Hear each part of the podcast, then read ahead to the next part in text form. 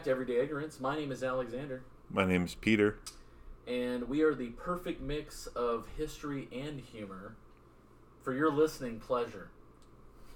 So, That's right. uh, today we'll be covering part two of Communion, um, Still Communing, where we talk Mm. about Whitley Strieber and uh, his book, Communion, talking about aliens, talking about life on other planets, Peter, Mm. uh, and perhaps life on this planet. Right. Uh, yeah, and where it'll be in a few years. So, Right. um, excuse me. Uh, I did really quick want to get into uh, before we get into anything. I did want to say that uh, somebody did send us an email. This is from. Mm. Uh, I'm just going to say the first name Rebecca. Uh, so this is actually our very first email we've ever done on the show. Uh, and If Mm. you do want to write us an email, it's everydayignorance1 at gmail.com. That's everydayignorance1 at gmail.com. So she says, To whom it may concern, I was listening in on the ninth podcast, the one where Alexander got laid off. Thanks for bringing that up. I'm just just gonna say that. And Peter and Peter started dating, and you posed a question to truck drivers why their trucks get weighed. Although I'm not a truck driver, I do work for a local trucking company, and I have an answer for you. Trucks are weighed because of a lot of states collecting taxes on transported goods based on the weight of the truck. In Oh, wow. addition, trucks that are too heavy become more of a safety concern because the heavier the truck is, the more difficult it becomes to control. Wow. A Wow. heavy truckload makes it very easy to blow a tire, and if multiple tires blow, then there is a higher chance of causing an accident. Oh my goodness. A truck that is too heavy can also cause major damage to roads. Semis are designed to hold a specific amount of weight and should not exceed 80,000 pounds per federal law. So that's where the fines come in. The weight maximum can vary by state laws. North Dakota is technically 105,000 on state highways, but generally we like to keep it under that 80,000 mark. I Mm. hope that helps. Sincerely, Rebecca. Uh, that does help. Does that clear up anything for you, Peter? Uh, yeah, I remember that podcast, and uh, Yeah. It was it was like a foray into uncharted territory for us Mm. because even though you have your CDL and have driven some truck, um, we still didn't know a lot about it. So thank you, Rebecca. We appreciate your time take taking the time to email us that. Yeah, and uh, if anybody does have any questions, definitely send us an email at everydayignorance1 at gmail.com. Uh, Mhm. It's it's always a pleasure to read what our listeners uh, are going ahead and sending into us. And Yeah. uh, I don't know if I mentioned, I think I might have mentioned the last podcast that we now have people in France Mm, listening to us. yeah, I believe so. Big shout out to Paris. Just want to say thank you for being a awesome city. So, um, one thing that I've thought about with this book, and I've been reading it, it is I don't know what it happens. It's like I slog through these books. I get on these books, and I read them, and then I feel like I go into muck. You ever Mm. you ever walk in like that stuff? You ever you ever start sinking in mire and muck? I have when I've read Lord of the Rings. Okay, no, I mean Yeah. physically. Okay. Have I ever sunk? Yes, I have. Okay. Yeah. What happened? Um, my boots got stuck and may have come off Mm. In the mud. Yeah. Um, I uh, lived by a creek when I was a kid in the city, and there was actually beavers in there. So it was kind Oh of yeah. uh, my mom and I would walk the dog, and I remember one time I wanted to get in the water because they had these giant, like, concrete tunnels where I guess it drained in there. And Mm. I don't know why. Maybe I wanted to be killed by Pennywise the dancing clown as a child. I don't know. uh, but uh, I just remember like putting my foot. Well, it wasn't my foot; it was a boot because I bought these waterproof boots, and I was Mm. really excited to do it. And I thought I'd be able to just stand up, and uh, immediately started sinking in mud. I mean, it didn't sink super far, but it was Right. like you get it, and then your boot gets stuck, and then you can just pull your foot out, and Right. it's awful. So that's how I feel when I read these books. Just so you know, that's how I feel whenever I choose a topic and I read the books. Um, that's why I think like things like off the rails is kind of easier for me, especially when uh, you and I have had a really long week together because we were moving. I was moving, and then you were helping me, um, Mhm. and then I was living here for a short time. so, uh, but Sure. but I moved in. That's all that matters. Um, Yes. so, uh, one thing I have been thinking about, and I thought about this before we like really did anything, was so we're talking about aliens, and hmm um, I feel like the world's dumbest college professor. By the way, whenever I say that, like, all right, we're going back to aliens again. So, all right, kids. All right, so remember we were talking about last week about aliens, but uh, so we're talking about aliens, and one thing that um, kind of coincides, or it's like a Venn uh, diagram with that, would be something called the Fermi paradox. Mm. I don't know if you've ever heard of the Fermi paradox. Um, I've heard of it because of you, if Yeah. that counts. Well, there you go. That, that But does it does count because it's like you're like a walking encyclopedia, Alexander. well, Peter, you know I really appreciate that. What's uh, what are you? Are you a walking pharmacy? I'm a walking grammar, grammar, r- and, and spell checker. Oh no! Thank you, thank you. Um, there was a man. He was born in 1901 and he died in 1954. His name was Enrico Fermi. Uh, he was an Italian, and then he became a later a naturalized American. Mm. Uh, he's actually the creator of the world's first nuclear reactor. Oh wow! Uh, he was a physicist, and he was called the architect of the nuclear age and the architect of the atomic bomb. Oh my uh, gosh! You know, the concept of aliens has been around for a long time. This isn't just like in the 80s or the 70s or Whitley Strieber. Aliens have been around for forever. And uh, Mm. one thing that he kind of postulated is that, you know, where are they? And um, Mhm. he started saying that maybe it's very possible uh, that they may not exist or they're too far. I'm going to read some stuff. This is off a website called Wait But Why, which is uh, Mm. the exact thing I said the night I lost my virginity. So, the Fermi paradox it says everyone feels something when they're in a really good starry place on a really good starry night and they look up and see this. Who wrote this? Was it the same one who wrote Mazzy Star? Was it that one song? Some people stick with a traditional feeling struck by that epic beauty or blown away by the insane scale of the universe. Personally, I go for the old existential meltdown, followed by acting weird for the next half hour. But everyone feels something.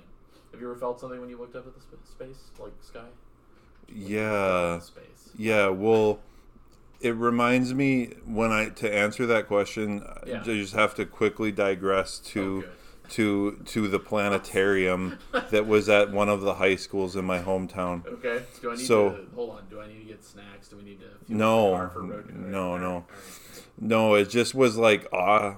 I was awestruck at like it was at the room how dark the room was. A Mhm. how they were able to project the stars onto the ceiling. B how the ceiling looked exactly like the sky pretty much because it was a dome. C and then like D um how you were able to see the constellations and how they would point them out to you and it was just incredible to me to my elementary kid mind Okay. um but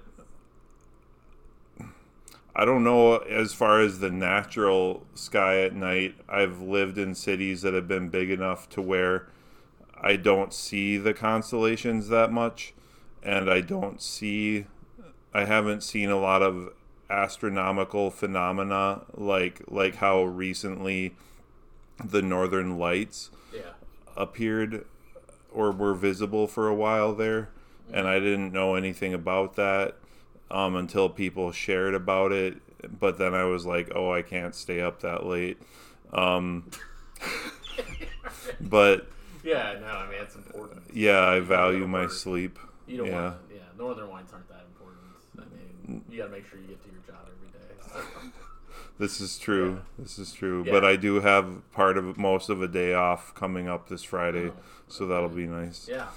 Um, but in any case, yeah, I've been, I have been out in the country where there have been fewer city lights, and it's been really interesting. And I really like looking at constellations, but I guess my my um, reaction to the seeing the, the sky at night would be more like kind of fascination than than being like scared of it.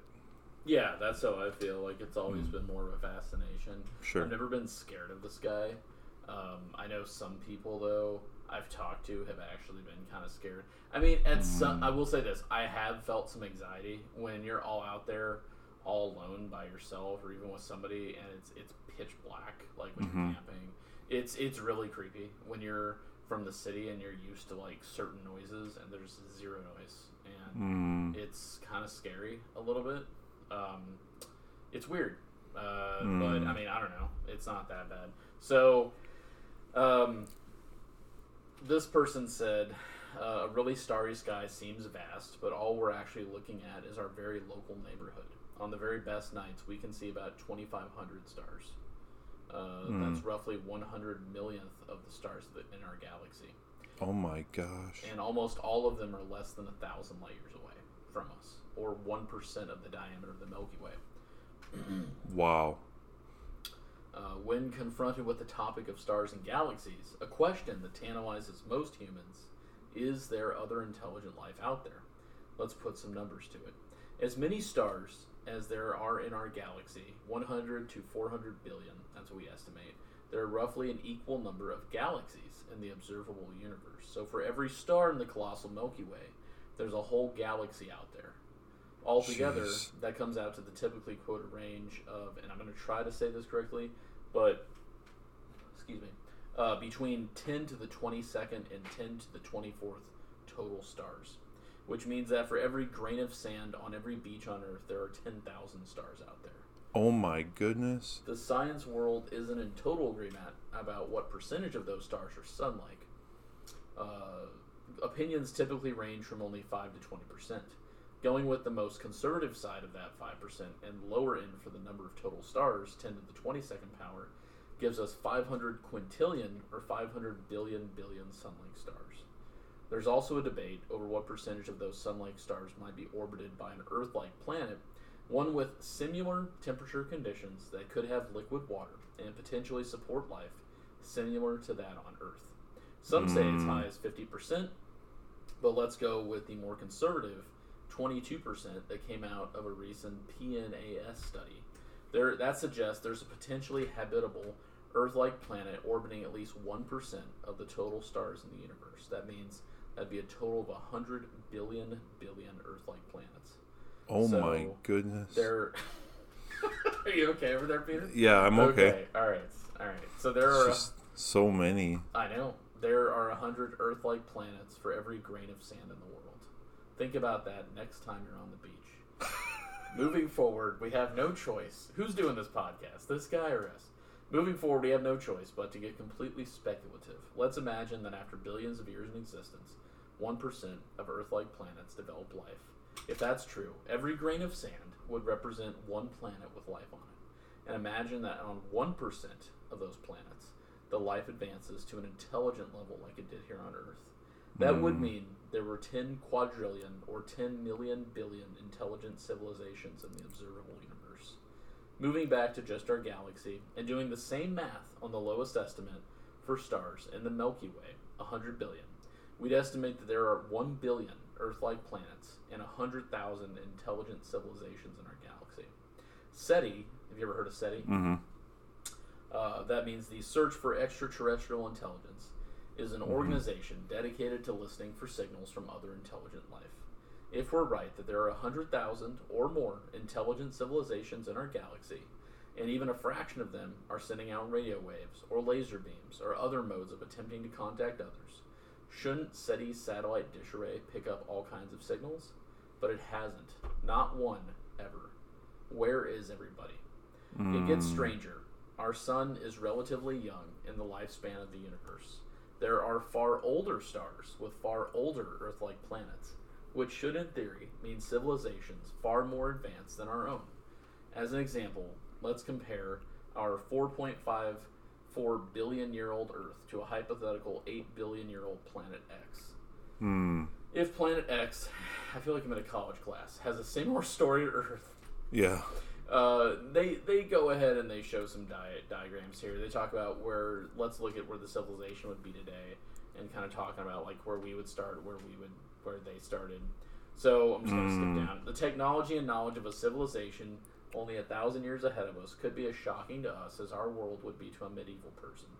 A Mhm. civilization one million years ahead of us might be as incomprehensible to us as human culture is to chimpanzees. And Planet Mhm. X is 3.4 billion years ahead of us. There is something called the Kardashev scale. You ever heard of that? No. Uh, it actually helps us group intelligent civilizations into three broad categories by the amount of energy they use.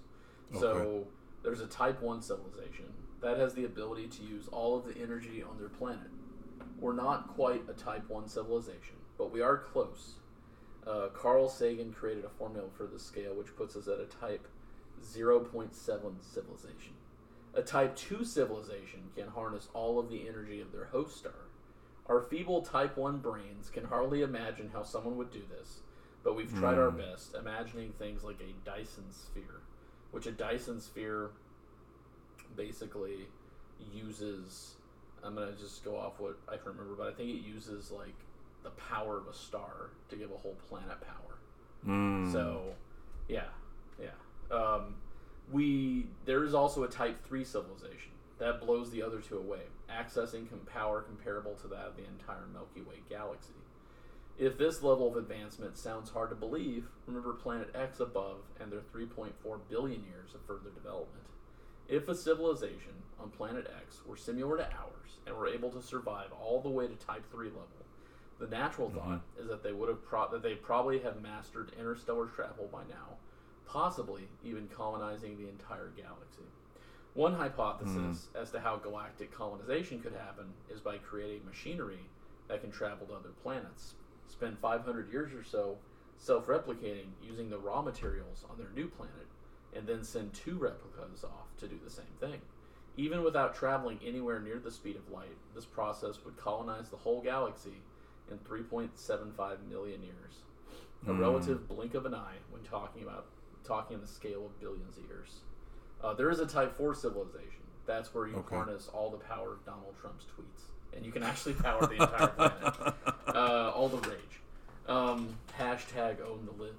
Continuing to, continuing to speculate if 1% of intelligent life survives long enough to become a potentially galaxy colonizing Type 3 civilization, our calculations above suggest there should be at least a thousand Type 3 civilizations in our galaxy alone.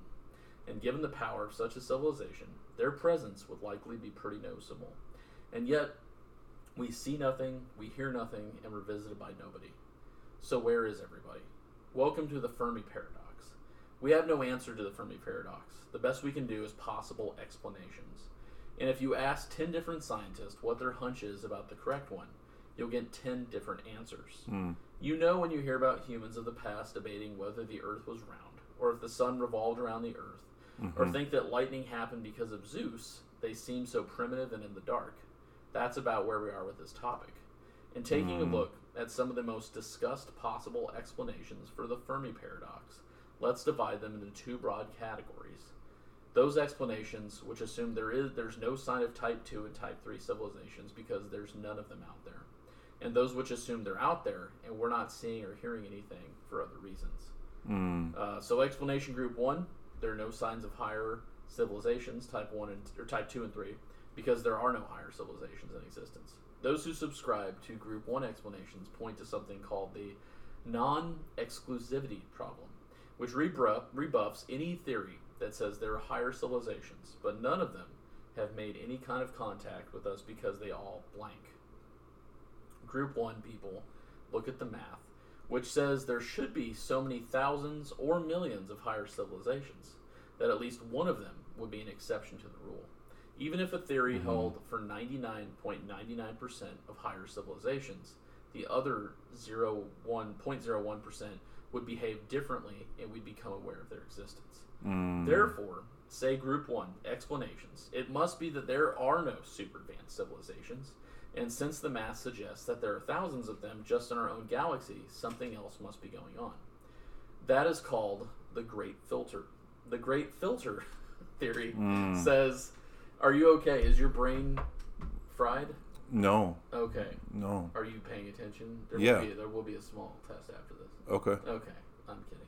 The Great Filter theory says that at some point from pre-life to Type Three intelligence, there's a wall that all or nearly all attempts at life hit. They're at some Hmm. stage in the long evolutionary process that is extremely unlikely or impossible for life to get beyond. That stage is the Great Filter. It, if this theory is true, the big question is where in the timeline does the Great Filter occur? It turns out, when it comes to the fate of humankind, this question is very important. Depending on where the Great Filter occurs, we're left with three possibilities, meaning we're rare, we're first, or we're in a lot of trouble. Uh, that's not the word they used, but I'm not going to say the word they used Mm. because maybe a child might listen in. So uh, one is we're rare, and that the Great Filter is behind us. One hope we have is that the Great Filter is behind us.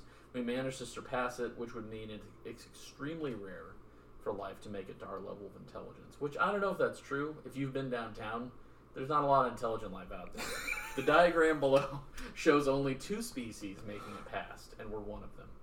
This scenario would explain why there are no Type 3 civilizations, but it also mean that we could be one of the few exceptions now that we've made it this far. It would mean we have hope. On the surface, this sounds a bit like people 500 years ago suggesting that the Earth is the center of the universe. It implies that we're special.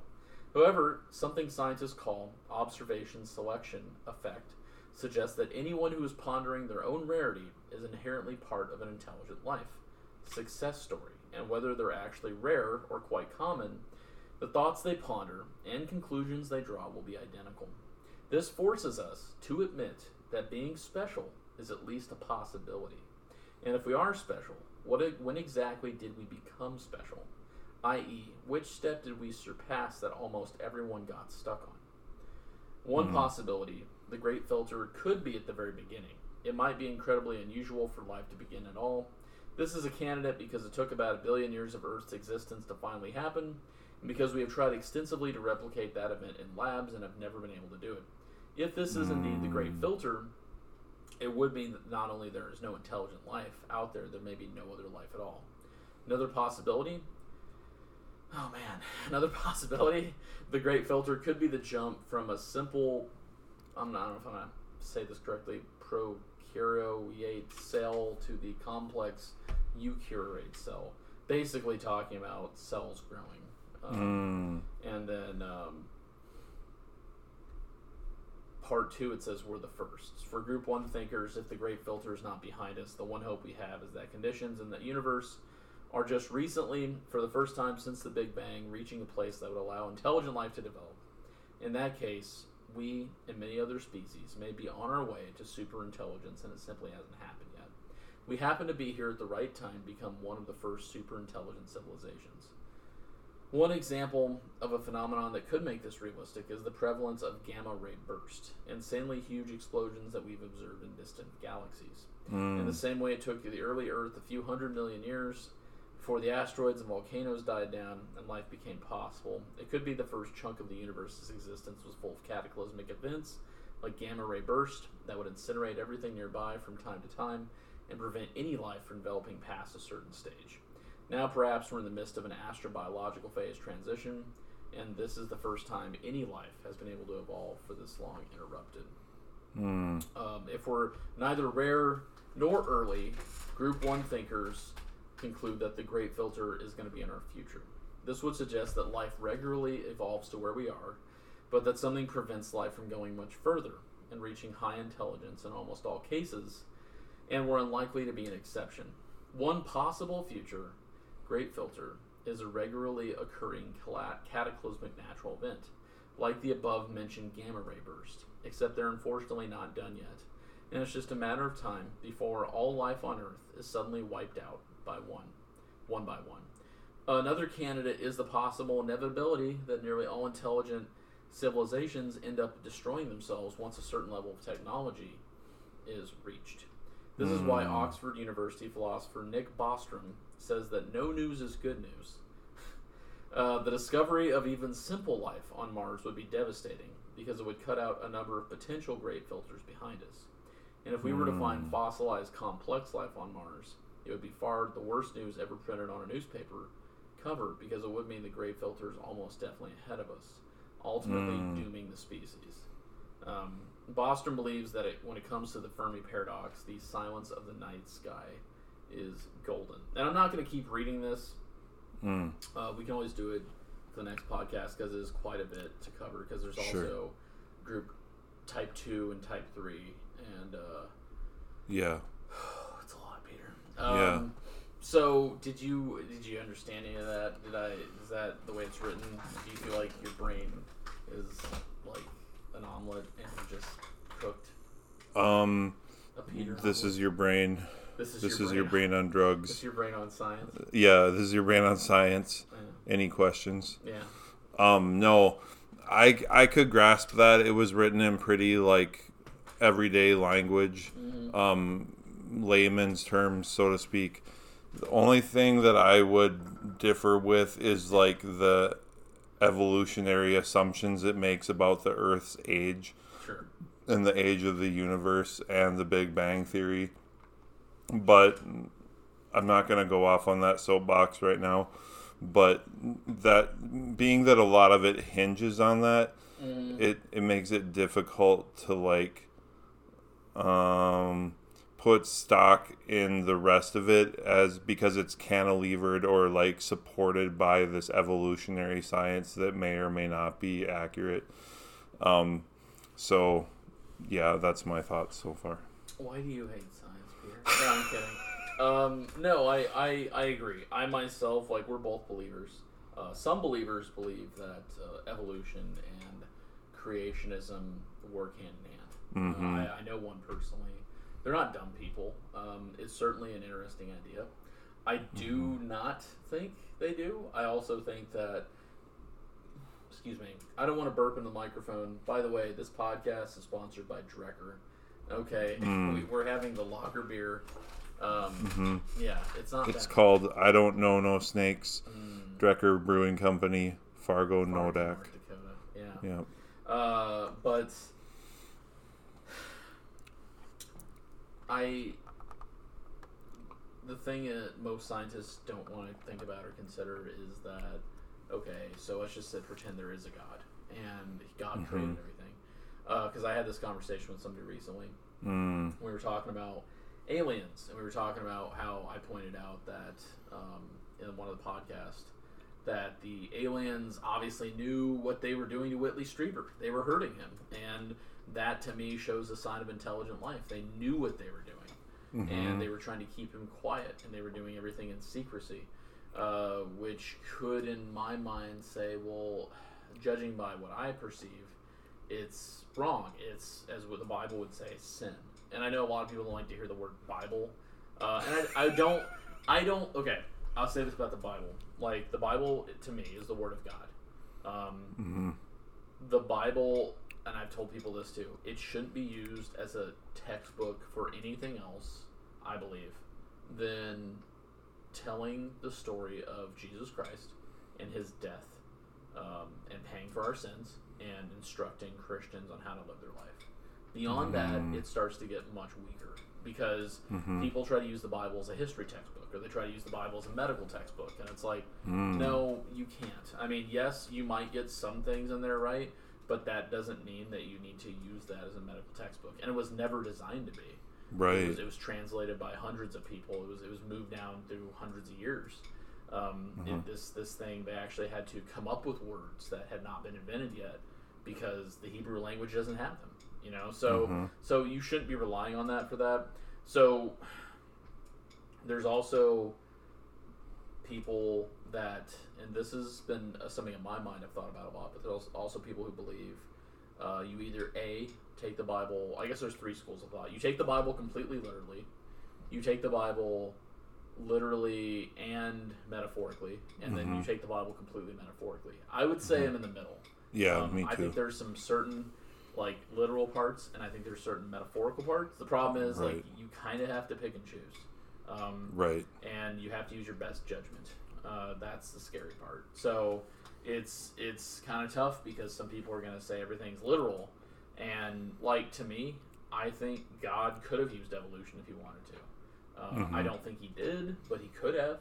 Right. Um, I could certainly, if I had to, I could certainly build a theory that says that God tells Moses to write down, because Moses writes the first five books of the Bible, uh, tells Moses to write down um, the whole segments of, okay, so God breathed life into man, and there was a fruit, and the serpent, and all this was. All this was put in plain language so that the agrarian societies that lived uh, up until like the industrial revolution could understand that.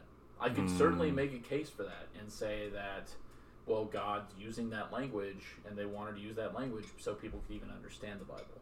Um, and who knows? I mean, what if there's things that are in there that we don't know about? And there probably is uh, things that are in there that we're not told, and we're just we don't know about. Uh, Mhm. There's also um, the concept of something called the gap theory. Okay. that? Uh, I don't recall Um, what that is. It's basically, I think it's like there's a gap in between like Genesis 1 and Genesis 2, or in between the verse 2. But there's like a period Oh, where yeah. you, could, you could stick anything in that gap. You could say evolution happened in that gap. You could say all kinds of stuff happened. We don't know. That's the problem. And that's, Sure. that's okay. That's one thing I really like about God. He doesn't tell you everything. God doesn't have to tell you everything. Like that's the weird thing mm-hmm. that people really can't seem to understand is that God and us are not on the same level. Like God's not your equal. Mm. God's not your friend. I mean, He is your friend, but He's not like your good buddy down at the bar. You know, He's not. He doesn't Mhm. tell you everything. He's not your wife or your husband. hmm Um, he's the creator of the universe, and He desires to have a good relationship with you, a loving relationship. But yeah, He doesn't have to tell you stuff. You know, and and I think that's partly what helps humanity is that trigger of curiosity, that spark of curiosity. Yeah. Um, so anyway, though, uh, thoughts, Peter? Um, yeah, well, I know that it says in the Bible that with God, a thousand years are like one day, and Yeah. one day are like a thousand is like a thousand And I- years. And I've heard that somebody say that's metaphorical. Okay, Yeah, okay, but but then I've heard people say it's literal. yeah, So I don't know. I don't so it could be it could be both if we're both since we're both in it on the side of or in the middle on that. yeah. Um, I would say I am. Uh, This this podcast feels like a thousand years whenever we record it. But go ahead. go ahead, Peter. Uh, I so that could support the gap theory, Yeah. but that verse or whatever. they use it too. yeah, Yeah. yeah. Um, okay. Well, and then at the same time, it just Alexander has a good point. You know that um, the Bible doesn't, God doesn't have to tell us everything, so He wouldn't have to tell us if there were other forms of life Yeah. necessarily, because we wouldn't be able to comprehend it. Just like we can't really comprehend heaven, for example. Yeah. Or eternity. Yeah, or the concept of eternity, or the concept of the Trinity being there for uh, since ages past and Yeah. forever in the in the forever past or whatever the term is, um, um, from eternity past. Well, anyway, um, so in any case, that these are all interesting ideas and. I I just get a little bit skeptical about the part we were reading from the website about all this stuff hinging on these evolutionary ideas. But yeah, It- that's just a personal thing. Well, I mean, my thing is, I was talking to somebody, and they were like, "Well, so okay, let's just say there's God, and why is my microphone always quieter? I'm looking at the sound thing, Yeah. and you're always louder than me. Mm. What is wrong with America?" But uh, anyway, though, but uh, yeah, so I'm like trying to be as loud as possible in this microphone. But I was talking to somebody, and they were talking about that, and they were saying that so God created all these aliens. So does that mean that if the aliens are experimenting on us, uh, that they're committing sins? And if they're committing sins, do they have their own hell, or are they going to hell too? Uh, does Mm. that mean that somebody has to die on the cross in their world to pay for their sins? Okay, because that's a tight schedule, Jesus. All right, every thirty-three years, you're gonna have to be doing a lot of dying. Um, I don't know because the one thing that uh, we do know about angels is that they marvel at certain things Mm-hmm. that we as people seem to be fine with, and I don't know if they have souls like us. So, Mm. uh, and that, and that's me building off of my own theories on the Bible. So it's almost as flimsy as the evolution theories. Mm. So what I'm trying to say is we don't know anything. All right. yeah. Yeah, let's wrap this podcast up. It was brought to you by Blue Apron. No, but uh, so yeah, it's it's certainly interesting to think about. I don't know. Um, nobody really knows. Uh, that's the problem. Um, Yeah. uh, that's why some people try to say, well, so the aliens are demons. I don't think the aliens are demons. I mean, you could try to say they were, um, but I don't think they are. I think they're intelligent beings. Uh, I believe that there are intelligent beings. I choose to say that since God is a creator, I, and I believe in God, um, that He likes to create different things. And Right. we have no freaking clue what those things are going through. So, as Right. I brought up the, a point to that person, I said, well, it was a certain point that Jesus Christ came to earth to pay for everyone's sins. Mm-hmm. But before that, they just had to, basically, people had to trust in God and find favor and grace in His eyes. Mm. And who's to say that those creatures can't do the same thing? You know, Mm. who's to say that? I don't know. yeah. But when I get to heaven, I'm going to be worshiping next to an alien. All right, that's all I'm trying to say. All right, um, that's all I'm trying to say. So, uh, yeah. Can you believe I didn't pass Bible college? Isn't that crazy? Isn't that? Well, you you. Uh, well, I'm not gonna ruin this joke before. No, no. I'm gonna back out of that before I before I ruin it. That's really good. You should do that. Um, so um, anyway, though, so yeah, no, I, I didn't pass Bible college, but uh, it wasn't because of this. So when we last left off, the author Whitley Strieber has realized that he may have been abducted by alien beings. In Mm. doing so, he does say that he uh, feels violated because of this. Ooh. And because of his feelings, he chooses to visit a hypnotist. Uh, Bud Hopkins is the hypnotist that he goes to see. Mm. And then, under hypnosis, he admits that he has seen visitors, as he calls them. Uh, he also starts to admit that they experiment on him. And uh, you and I talked about this, right? Yeah. We were sitting in my car, Yeah. and uh, which is a great time to talk about alien abduction in the dark Yeah. in your car. I mean, it wasn't that bad, was it?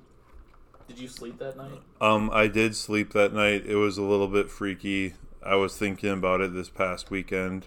Oh, really? Um, about how he was missing time, Mhm. and um, I, I was thinking about it as I like was falling asleep. I think and stuff. Mm. and just it was really freaky. Um, we'll maybe we'll get into that, but basically, uh, to relay one of the anecdotes from the book quickly, um, he starts having these experiencing these things where he's quote missing time, Yeah.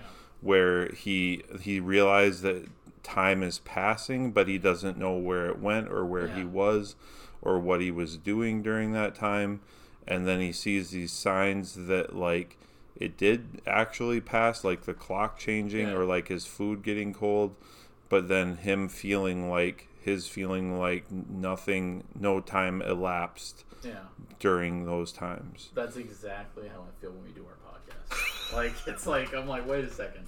Two hours went by and we did absolutely nothing of no importance? That's amazing. So, uh, two weeks after his last hypnosis session, uh, he does return to the cabin where he was abducted. Uh, he starts questioning why he goes through his apartment or his house and opening his closets. He opens his closets and he looks under his bed. And he Oh. starts wondering, why am I looking under my bed at midnight? Uh, which is what I always do. You don't look under your bed at midnight? um, I don't. Um, but uh, by the way, have you ever had an incident where you were missing time? no I don't think I've ever had one. yeah I, I, I can't say I've ever had anything weird happen to me like that. I've never had like an alien like abduction. I will say, I don't know if I told you this, but uh, really quick, um, when I was a kid, because I mentioned last time we were talking about this, my mom would listen to a show called Coast to Coast, and they talked about aliens. So that was on my mind as a little kid, which is probably not a good thing you want your kid to think about. But uh, Happy Mother's Day. Just gonna throw that in there. But uh, yeah, but uh, I was thinking about aliens because my mom had talked to me about them. And they were talking about alien abductions on Coast to Coast. It was late at night. It was in Texas. I was in Fort Worth, Texas, and um, I was Mhm. sitting in my bed, and I remember this was really actually very terrifying. Um, I was sitting in my bed, and you're thinking about aliens, and then I looked over because on my bed was against the wall, and then the opposite of my bed was a window, and we're on like the third floor, so hmm there's there's second floor, and uh, we're in apartments, and all of a sudden this super bright light comes into the window, and I'm like, oh my god, it's happening, it's happening right now, and I'm so scared. I mean, I don't know how scared you've ever been in your life, but if you saw something like Mm. that, that just would scare you senseless. Like you are, it is something that you're just like, how do I describe it? It's like you're paralyzed in fear because you're. It's Mhm. like hearing about vampires or hearing about a, a werewolf and then you see it coming towards you and it's like, oh my god, this is real.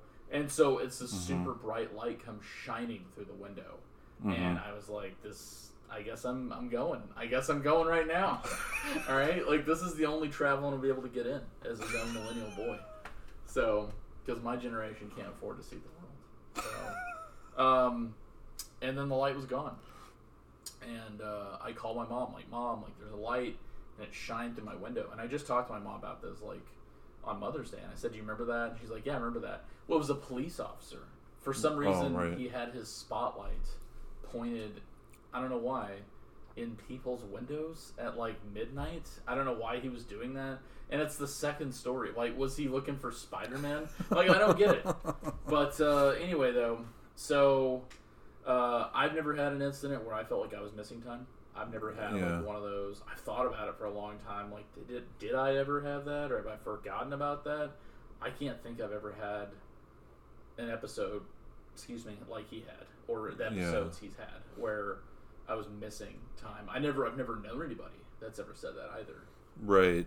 The only caveat to that I will make is that when I got really drunk one time, um, I totally blacked out and didn't remember things that had happened during that time. But that's, I think, a common occurrence. Yeah, it is So, a common occurrence. yeah. That's uh, we like to call that the North Dakota abduction, kind of by Busch Light. Um, so, uh, yeah, he starts questioning why he does that, and then he questions why he's always looking for something small in the closets and beds. He Oh. looks in his bedroom so at the freaky. door, and he notices an indentation, and he can't tell if the humans did it or if you know the visitors did it. You know, the like the door's been slammed open, and he's just Oh like, "Wait, did we do that, or did someone else do that?" So he sits on his chair and he watches re- his reflection in the TV, and his mind starts drifting to the uh, vivid hypnosis session, sessions. Um, he starts to feel um, when he's doing the hypnosis. He starts to feel the rush of trees below him as he's lifted very fast above them, and his mind shifts to being on their vessel or their ship. He's this is so weird. He he smells a smell. He says like warm cheddar cheese mixed with sulfur. So I guess these aliens like Cheetos. I don't know what's going on, but uh, they do. Uh, he says there's this discarded coverall lying partly on a bench next to him, and then there's a, Hmm. a visitor or an alien or whatever uh, sitting in front of him that he just knows is female. Um, he doesn't know why, but he just knows it's a female. And I'm just gonna read part of the book here, Okay. quick. So Yeah. uh, this is from the book. So I wondered that night in the cabin if it was the sheer impact of the experience that had fixed the image of this being so vividly in my mind, or had communion somehow come alive within me? And was she still here in some sense, watching even as I sat before my fire? As I remembered her, I found myself filling with a form- formless question, groping for what it was that perplexed me. I recalled an exchange that now came to seem very important. I'd had a very distinct impression of her that she was old, not just aged like an elderly person, but really old. Why had I felt this? I could not be sure. I still remember her hmm. voice, soft, coming from I know not where, answering me, Yes, I'm old. When she spoke in my head, there was a lilting quality to it, but when she used her voice, it was startlingly deep to be coming from so slight a creature. It was more like a, the, it was more than a bass. It sounded like it was booming out from the depths of a cave. I oh remember Oh my my protest to her when she reassured me about the operation not hurting me. The sense of helplessness was an awful thing to contemplate, and he said, You have no right. And then she said, We do have a right. Five enormous words, stunning words, we do have a right. Who gave it to them? By what progress of ethics had they arrived at that conclusion? I wondered if it required debate, or seemed so obvious to them they had never questioned it. The fire before me sputtered. I opened the vent on the stove, and it obediently flared up again. And uh, I'm just going to go ahead and uh, head to another note. Oh, you okay, Peter? no. Okay, that's all right. So this is weird. He has some things he starts saying, and he starts talking about when he was a kid, and because Mm. he starts thinking about um, when he was a child, and uh, he said that um, uh, he grew up in a Catholic church and stuff, but. Mm. I'm just going to read here. I do not recall thinking or talking at all about extraterrestrials. However, when I recently asked a friend of those days what was the strangest experience he could remember, I was surprised to find that his answer involved me. At the time I had asked him the question, he had not in any way been exposed to this material. Here was the story he recounted. When we were 13, I apparently announced to him that spacemen had taught me how to build an anti gravity machine, which I was constructing in my bedroom. This was in the summer of 1958. I do not remember the genesis of this machine, but I do remember building it. There was no magic to the thing, it was only an assembly of electromagnets taken from old motors. The supposed anti gravity effect was based on a principle of counter rotation. When I plugged hmm. my assemblage in, there was a great buzzing. The electromagnet magnet in the core of the thing whirled madly, and the lights in the house began to pulsate.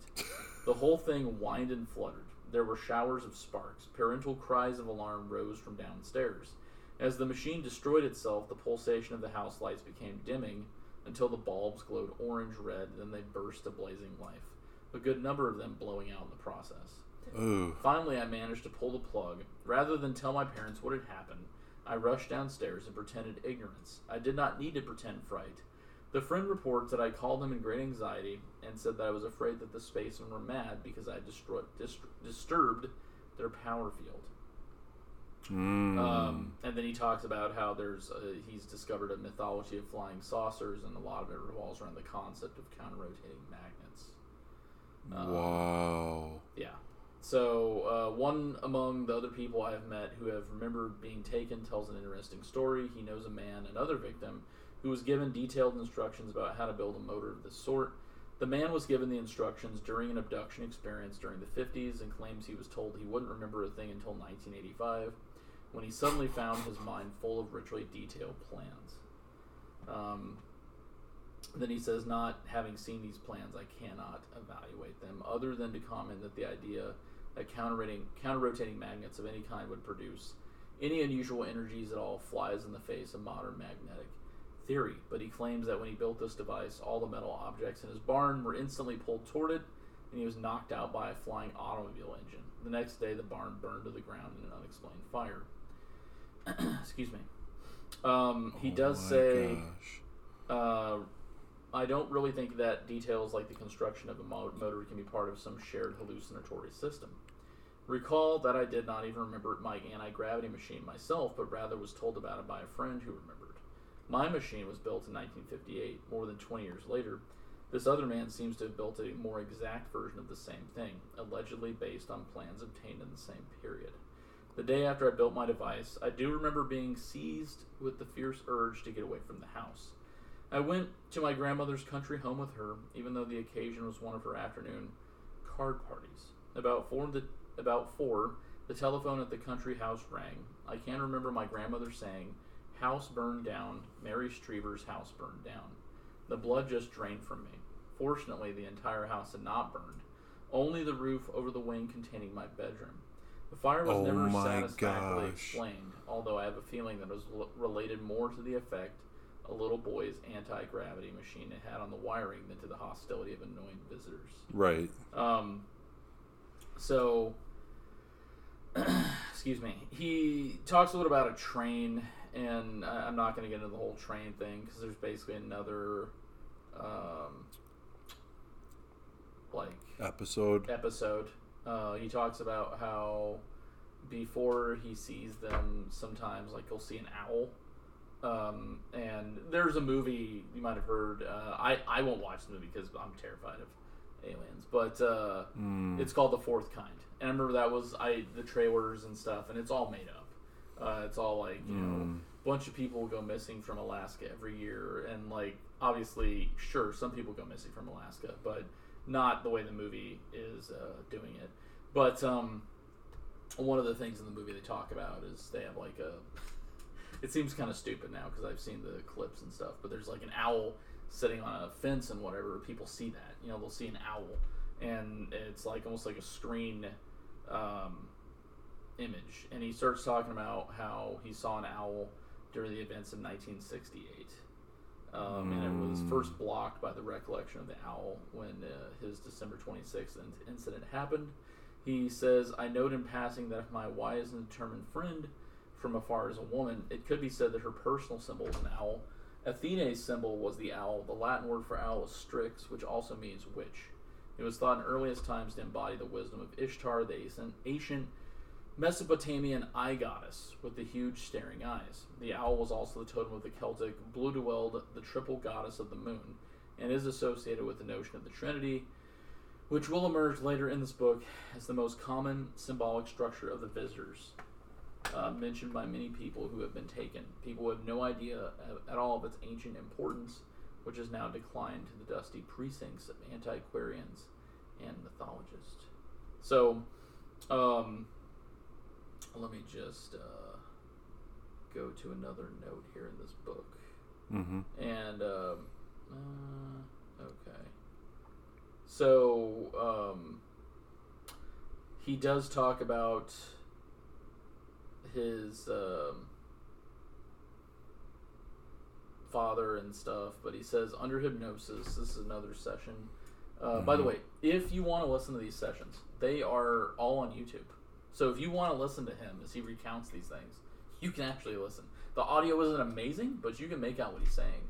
It's not like he's screaming all the time and terrified. It's weird. I, I heard like just a few seconds, um, and I was just like, oh my "Oh, goodness. Okay, like it's just it sounds like a normal person talking. Under hypnosis, the fear went through me like ice water in my veins. It is fortunate for Don Klein and Bud Hopkins that I was under the suggestion suggestion uh, not to scream because they would have heard terrible screaming. I am afraid. As it was, the sensation seemed to explode through me. Um, for a moment, I thought I was fainting. I remembered that as a little boy, I just shriveled up inside to see my father in such an extremity of terror because he talks about the uh, train deal um, and how basically another visitor uh, abduction happens. I'm just going to back up a page. It says that um, uh, that he he wakes up and there's like a bunch of soldiers and they're like laying on tables and uh, but then it says he saw he has like a voice in his head it's like one of these things and he says then i saw the sight that has brought me more fear than any other so far. My father was standing near my sister in blue pajamas his arms dangling at his sides on his face a look of surprise. Then his eyes moved until they rested on something i could not see very well because it was invisible beside the doorway. Almost in slow motion his, his face simply broke up. He threw his head back and something like an electric shock seemed to go through him making him spread his fingers and shake his arms. His eyes bulged and his mouth flew open. There, then he was screaming, but I could only hear it faintly, a muffled shrieking full of terror and despair. And um, Oh my goodness. he uh, he talks about like the creature that um, it says the awful looking creature now came to seem absolutely monstrous. And there was no question in my mind about it being real. It had never even crossed my mind that I might be dreaming. This was as real as any other event in my life, despite the fact it was far more frightening, even than the most frightening horror movie. It would soon disappear in amnesia. As a matter of fact, it would be another year or so before I would see my first horror movie, The Creature from the Black Lagoon, which was shown at my summer camp. I remained at that camp exactly one day. It was later that my interest in horror stories began. Then he starts talking a little bit more about the uh, Twilight Zone and just different stuff he watched when he was a kid. Mm. But um, he says, uh, talking about what we were reading before, um, it's fortunate for Don Klein and Bud Hopkins that he was under the suggestion not to scream. He says, I remembered that as a little boy, I just shriveled up inside to see my father in such an extremity of terror. In those days, he was very much my hero. I tried to talk to him to reassure him that it was all right, but he gasped and said, It's not all right, Woody. It's not all right, and tried to make a grab for me and my sister. His arms just came up and hung in the air while he writhed and his face worked. When he started screaming again, he became muffled. Uh, they watched this, being the visitors, with their steady eyes like huge black jewels. The closest thing I've been able to find to an unadorned image of these things is not from some modern science fiction movie. It is rather the age old glaring face of Ishtar. Paint her eyes entirely black, remove her hair, and there is my image as it hangs before me now, in my mind's eye, the ancient and terrible one, the bringer of wisdom, the ruthless questioner. Um, oh my goodness. um, let's see, and then this is he talks about the '60s and '70s. Uh, thoughts, Peter? He, This is really scary. It, I mean, it kind of is. Uh, I don't know why my Kindle I accidentally just pressed the button. It kind of is scary. I mean, the good thing is, is that uh, from what I heard about the whole alien thing we talked about, is that you really can't like manifest them. Right. like aliens abduct me. I mean, people have tried that, but it just doesn't work. right. Um, so it says um, what my life had really been and how many other lives had been lived like mine, skidding the surface of this dark mirror. I wondered in early 1986 if a couple of recent strange events might have some relevance to this inquiry into the past. During the third week of March, I had a very peculiar thing happen to me.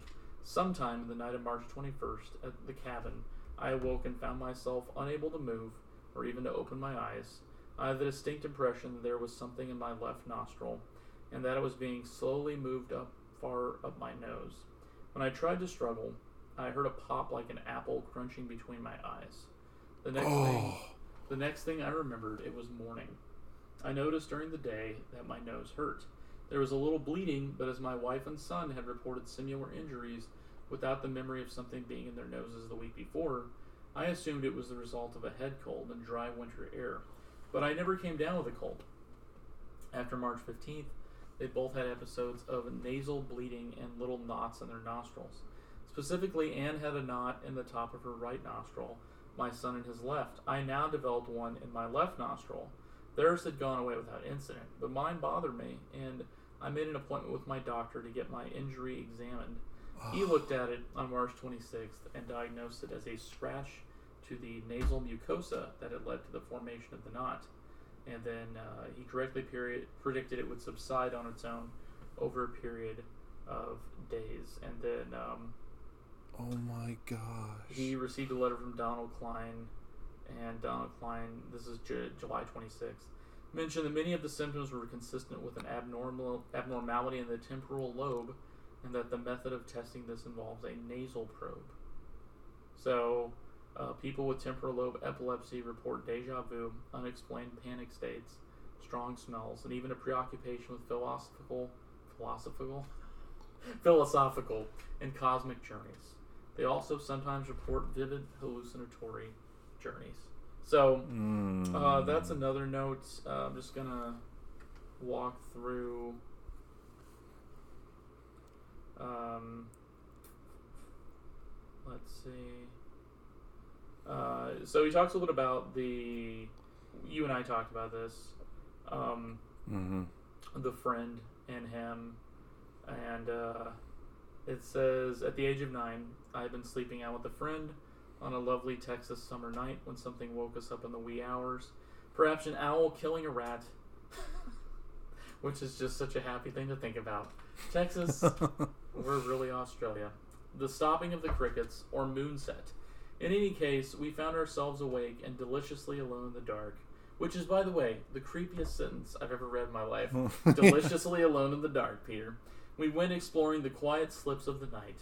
Through our familiar places, the wide lawns and tangled bushes, all transformed by shadows into a new world. The vacant lot behind our house was then an acre of tall sunflowers, taller than either of us boys. We were wandering through these stalks. We heard someone coming towards us. My friend turned and ran. I stood there, then turned and ran as well. When I reached our sleeping bags, I was astonished to find him already so completely asleep that I could not wake him up. How could he have gone from running in terror to being dead to all the world like that? And why was he still outside at all? Why hadn't he gone running into the house? Again, our behavior was totally at variance with our experience. He and I also saw a huge object cross the sky one summer night, an event that I've always remembered as particularly strange. I called him after a lapse of 25 years. We talked for some time. Then I asked about those two nights. I told him nothing specific about my other experiences, nor did I discuss visitors. Of the first memory, he said, we were probably just scared by a dog. He had this to say about the second. Oh, yes, I remember that thing. It was huge and it looked like, well, it was a strange looking, and there was a black car. I remember that too. Immediately after the object passed overhead, an old black car, showing no lights, went racing down Elizabeth Road in the same direction that the object had gone. Were these descriptions of events as they had happened, or screen memories? Perhaps, if great care is taken, a method can be devised of finding an answer to such questions, a method more reliable than hypnosis. I also recall flying with some people over the roofs of the neighborhood in a thing like a rubber raft, and waking up on more than one, oca- one morning with bits of grass and twigs in my bed, as if I had been abroad in the night. Um, oh my god! and then I think we had talked about this. There wasn't anything else, even that specific, except for a memory. This, I'm sorry, I try not to laugh. Of a terrifying round object hanging in some forgotten babyhood sky, and seeing a crowd of big gray monkeys coming up across the hillside. This took place at my grandmother's country home when I was about two, which would have been the summer of 47. Um, Wow. uh, this is where it gets a little weird. From the night at age nine to an event in Austin in September 1967, there were few specific recollections except those that emerged under hypnosis, and none was clear. By 1967, I was attending the University of Texas. In the last week of August, I had just rented a new studio studio apartment and moved back to Austin from San Antonio for the semester. When I now had an experience, uh, I now understand to have been known what is what is known as missing time experience, lasting at least 24 hours. I moved in the apartment the day before and was sitting on the couch about noon, eating a TV dinner when I was confused to discover that the dinner seemed to have hopped from my lap onto the coffee table and had gone cold. Now I wonder if there might not have been a period of missing time at that point. I remember getting up to reheat the food and noticing it was already 2 p.m. I decided I had fallen asleep while eating. I put the TV dinner in the oven and turned on the timer to heat it for 15 minutes. Then I turned back to the oven to check the temperature setting. I was suddenly woozy, my mouth dry, and the sun was going down outside. The dinner was cold again, and I had and have no memory of the interve- how the intervening hours had passed. I got scared, deciding I had been the victim of blackouts, and tried to make a phone call for help. It was midnight by the oven clock when I put my hand on the phone. There was no discontinuous memory at all, no sense of being unconscious. One moment the timer showed a little after six, and the sky outside the kitchen window was glowing. Then I moved toward the phone, and the timer showed midnight, and the sky was black. It was exactly as if six hours had somehow passed in less than a second. I then began trying to make my way out of the dark apartment. I was terrified. I shook with fear, and I was so, so thirsty I could barely stand it. The next thing I knew, I was in front of the sink. The water was running and running into a full glass. My watch said 4:15. I rushed out the door of the apartment and found myself in the cool of a Texas pre-dawn. At this point, I remembered something of an awesome beauty taking place in the sky, which I later told friends must have been a display of the Perseid meteor shower, which was not active then, but had been in early August. I drove to an all-night restaurant called the Nighthawk on Guadalupe Street and had a huge breakfast of toast, eggs, bacon, cereal, coffee, and at least six glasses of orange juice. Um, When I described this singular 24 hours to Jim Kunetka, who is good at coining words, he invented a name for my state. He called it a larconic trance. For years we have laughed about the larconic trance, but I'm not laughing anymore. There is no evidence that I suffer from any malfunction of the brain, and I was as sane then as I am now. Some weeks later, there was a frightening sequel. I was lying in bed at my grandmother's house in San Antonio, reading Time magazine. You been to San Antonio? No. It's uh, it's not a bad area. Uh, it's kind of dirty though, like dusty. Okay. Um, it was uh, that I was just went to the Alamo. It was late at Gotcha. night, and I was about to go to sleep. In those days, I used to stay with my grandmother. When I went to San Antonio, because my brother, then a teenager, had effectively taken over my old room my home. Lying in that bed, wide awake, I had an experience so strange and frightening that I remember it to this day with total clarity. I was suddenly transported back in time and back to Austin a few weeks earlier. I leaped into my car and backed out of the apartment house parking lot. It was night and the windows of the car were closed. I couldn't see out at all. In fact, I could see nothing but the reflection of the inside of the car. I was so blind that I was forced to stop. Something approached the car. I was frightened to see, peering in the window, with its face pressed almost to the glass, what seemed to be almost a demon with a narrow face and dark slanted eyes. It spoke to me in a high, squeaky voice. I remember saying that we couldn't leave the car out in the middle of the street. Then I found myself in an agonizing struggle. I was at once in the car, fighting to keep driving away, but unable to overcome an urge to get out and go back into the apartment, while simultaneously fighting in the real world an overwhelming urge to get out of bed and rush outside. I lay on the bed, flopping like a fish. Then it ended. Contrary to my impression, I did not move an inch. The magazine was still propped up in my lap, and I could see my grandmother in her bed the room across the hall, reading quietly. This terrible nightmare had obviously caused uh, not a uh, stir. And uh, he uh, starts talking about how um, he wants to leave the United States at that point because of what's going on. So uh, he does. He he says by January 1968, I had saved enough money and I left for London. I have never been in my life so glad to see the back of a place as I was to see the back of Texas. For years, I had explained my sudden departure by saying I couldn't stand the place after the Charles Whitman sniper incident. The truth was, the truth was, I could have remained after that incident. It was my secret terror that drove me away. And uh, he does go to London. Uh, he also has another weird experience because he meets a lot of interesting friends. And uh, he says in July, it was uh, it was at a friend's flat in Kings Road, Chelsea. For years, I have described it as a raid from which I escaped by crossing the roof. What I actually remember is a period of complete perceptual chaos, followed by the confusing sensation of looking down at the chimney pots of the buildings. Then there was blackness. I woke up the next morning in my own place with no idea how I got there. Whatever may or may not have happened in that flat was never acknowledged or referred to again by anybody who was there, with one exception, which I will recount in a moment. Then um, he decides to leave London. He says he can't stand England for another week or even another hour. um, he uh, goes. He takes a train to Italy, second class. He meets a young woman. They start traveling together. Then it says, at this point, my memories become extremely odd. If I do not think about them, they seem fine, but when I try to put them together, they don't make any sense. I recall that we went to Rome, but that we went a few days in Florence on the way.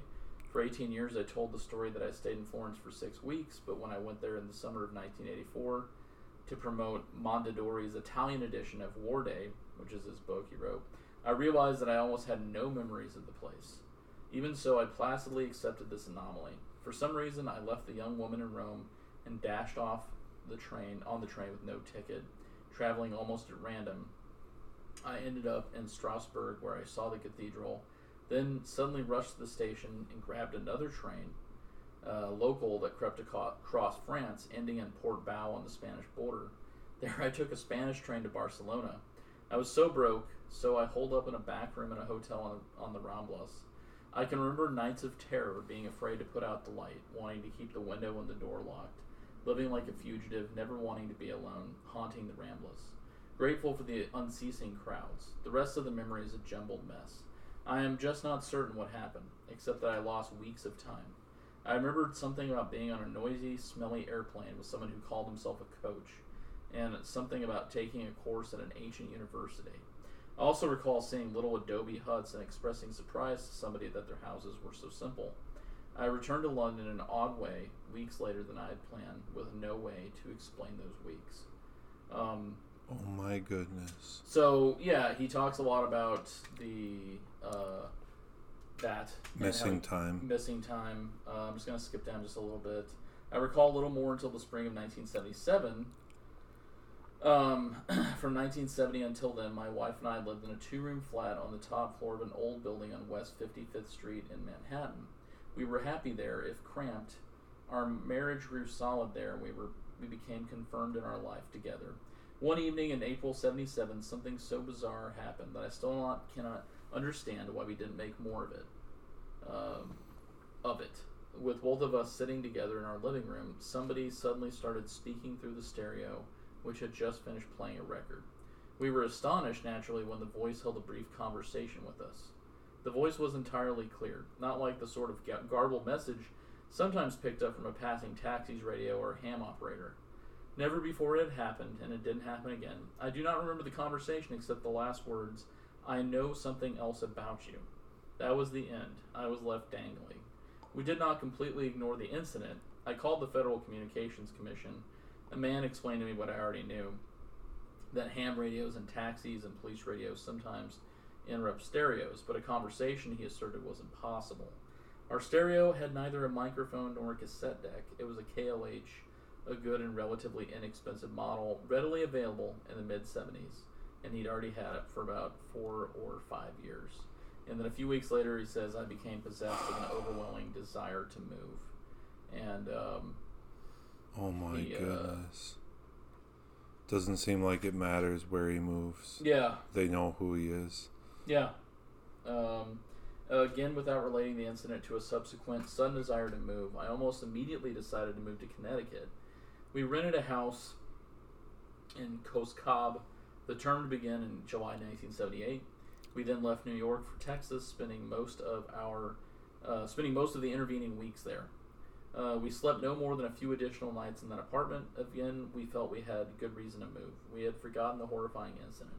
Whatever it was, and attributed what in retrospect seemed the obvious outcome of panic of a rash to a rational desire to leave the city. Because Anne was pregnant, we wanted to get out of our walk up. It never occurred to us that we were making a radical move to another city almost on the spur of the moment. We were running, but we did not know it. Um, and then um, way within weeks, uh, we didn't remain in Cos Cob for a full year. In 1979, he was awakened by the bizarre impression that there were people pouring into the windows of our rather isolated house. I was terrified. We had a new baby. I remember trying to get to him, and that's all I remember. A few nights later, we were awakened by the neighborhood filling with terrible screams. Even though we called the police, they never came, and nothing was ever said by neighbors about the shrieking. Within a weeks, we had left Cos Cob because we were tired of the country and wanted to get back to city living. An interesting further occurrence of screaming took place in August 1986 in Provincetown, Massachusetts. We were staying with friends. and In the middle of the night, we were awakened by a truly blood curdling shrieks coming. It seemed from above the house. Neither our friends nor anybody we spoke to the next day had any memory of anything unusual happening that night, except for one person. When I asked him if he'd slept well, he said that he had been awakened by screaming. His house was about a mile from ours. He also has had a visitor experience in his past. Um, and that's where I'm going to end. oh Um, my gosh. I will say one interesting thing uh, that just popped into my head. Um, my uh, and this is not anything to do with this book. My uh, mom still remembers this, and my grandma told me this, but my mom told me this. My grandmother confirmed this uh, when my mother was a little girl. That um, there was a night they were in the house, and it was her and her father and her mom, and I think her brothers, and uh, I guess like all the kids were there. Excuse, excuse me. And uh, they said they heard what sounded like uh, hail. Uh, but it was like a day like this. Like it was a nice day outside, and it was dark. It was like maybe I don't know ten at night, but it was like there's no storm, nothing. hmm But it was like hail pelted the the roof for like I don't know, like five minutes, and uh, then it just stopped. And there was never hail ever again. Never seen any hail. Um, that just Wow. clicked in my mind as I read that. So, yeah, um, you know, it's eight fifty five here in uh, Fargo. Uh, Peter, any thoughts on this? I hope I'm not next. oh man, This I- is terrifying. Oh my It gosh. it is a little scary. Um, Oh. some people, you know, some people are so scared of the Exorcist, and I'm like, this is more scary than that to me. Yeah. Because The Exorcist was possibly based off somebody being possessed, but this is something that, you know, there's really no control you have over anything. Like that's the biggest fear is there's zero control over anything. You can't do anything. You can't go anywhere. Uh, You can't escape it. You can't escape it. Yeah. Yeah. Yeah. So it's uh, it's not good. Um, and I'm only like forty percent of the book, so I mean we got a little bit more left to go.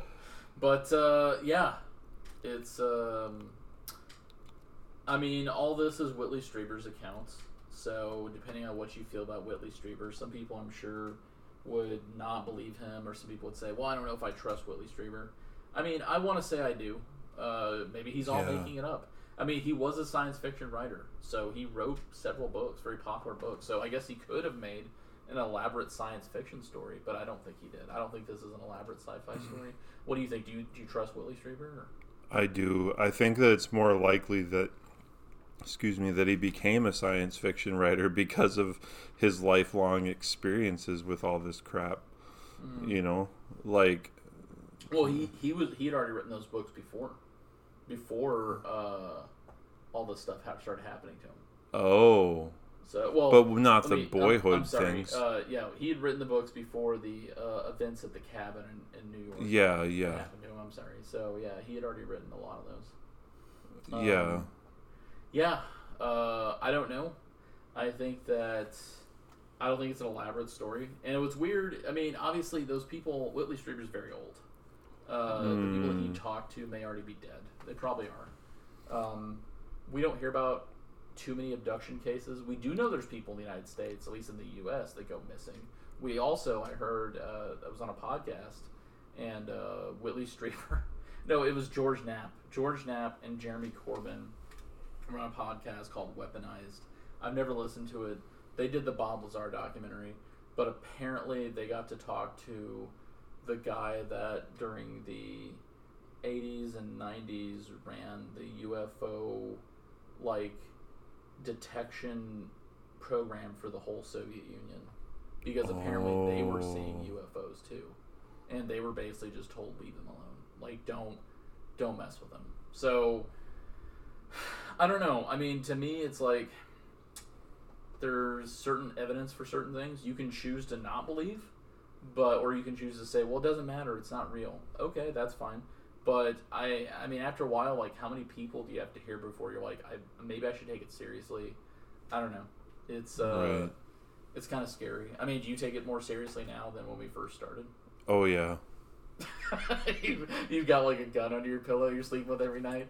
You're gonna like. Uh, I don't think that's gonna help. No. That would not. wouldn't help. Well, we don't know. I don't know. I know when uh, if you read like the. Um, can you give me my phone really quick? Sure. If you read the. Um, I'm just gonna text somebody something. If you read the Sure. accounts of. Uh, hold on one second. Uh, okay.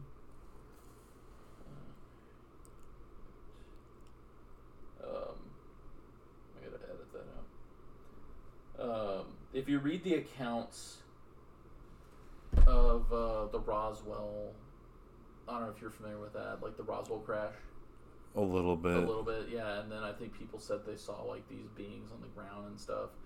My thing has Mm. always been like, so you know, they crash to the ground and then they're dead, or one of them may have been partially alive, um, but later was killed or dead or who knows.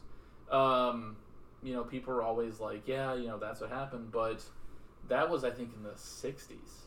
Mhm. Um, this is he's talking about stuff I think that happened in the '90s, so 30 years later. So you know, who's to say that maybe there's a reason why they're not crashing anymore? You know, just like how 30 years ago, like our military technology wasn't as advanced, but now it's gotten much better. So there's a lot of people that theorize that and there's whole other groups, and I don't believe all this, but there are groups of people that say things like, "We got Wi-Fi from them, from the visitors and stuff," and, in exchange, I mean, there's it gets deep. It gets really, really like really deep. Um, and I, I am not going to go down those rabbit holes because it's one thing to believe a man's story. It's another thing to start theorizing or saying, well, we got Wi Fi from the aliens. I don't believe that's true. I really don't. Um, No. But yeah, no, uh, it's uh, it's interesting, and I definitely want to continue. This might be a longer series than I thought because I thought I was just going to do three, but it might be four, especially since this book takes a while, and it's hard for me to do this and live and do everything else I've got to do. But uh, Mhm. yeah, I mean, would you say you are a believer, or would you say that you've certainly like possibly changed some opinions on aliens? I would say that the evidence of his accounts Mm-hmm. Of his eyewitness experiences and like of the letters that they've received of similar experiences gives a lot of weight to the evidence. That's what I would say at this point. I wouldn't say I'm a believer in aliens Yeah, yet, but it's very freaky and there's a lot of evidence.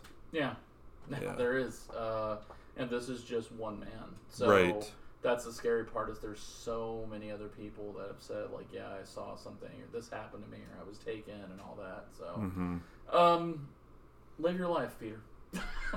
live your life as if uh, as if you're missing time, because uh, let's be honest, this whole podcast is a waste of an hour and a half. All right, you look up and you've drank a whole beer because and, and you don't know why, and then you're sitting in bed and you're like, "What happened?" Well, we did a podcast and no one listened. Um, but, uh, yeah, live your life, Peter. Uh, choose to live it better. But Thank you. yeah, um, if you have any kind of experiences, feel free to write in everydayignorance1 at gmail.com. uh, please like and share our podcast. I will say that uh, I know I've talked to Peter about this a lot, but um, uh, we are doing really good, and we've actually almost hit almost 400 full, like for the whole time we've been doing it, 400 full plays. Like we're at 395. And I feel Mm. like it was just like two episodes ago we were at 300. Like I know it was not two, but that's still pretty fast. Like we are we are picking up. Um, I would like to hear people from other countries talk about their UFO experiences. Like I'd like to hear people from France or people from Saudi Arabia if they've ever seen anything. hmm So I don't know. Just think Yeah. about it. So um, have a good week. Live your life, as I said previously. Uh, live your life as if, as I said, you're going to get abducted. Because you probably are. And really, let's be honest. That's the only way you're going to afford to travel anywhere. In this economy, in this economy, are you kidding me? That's like first class.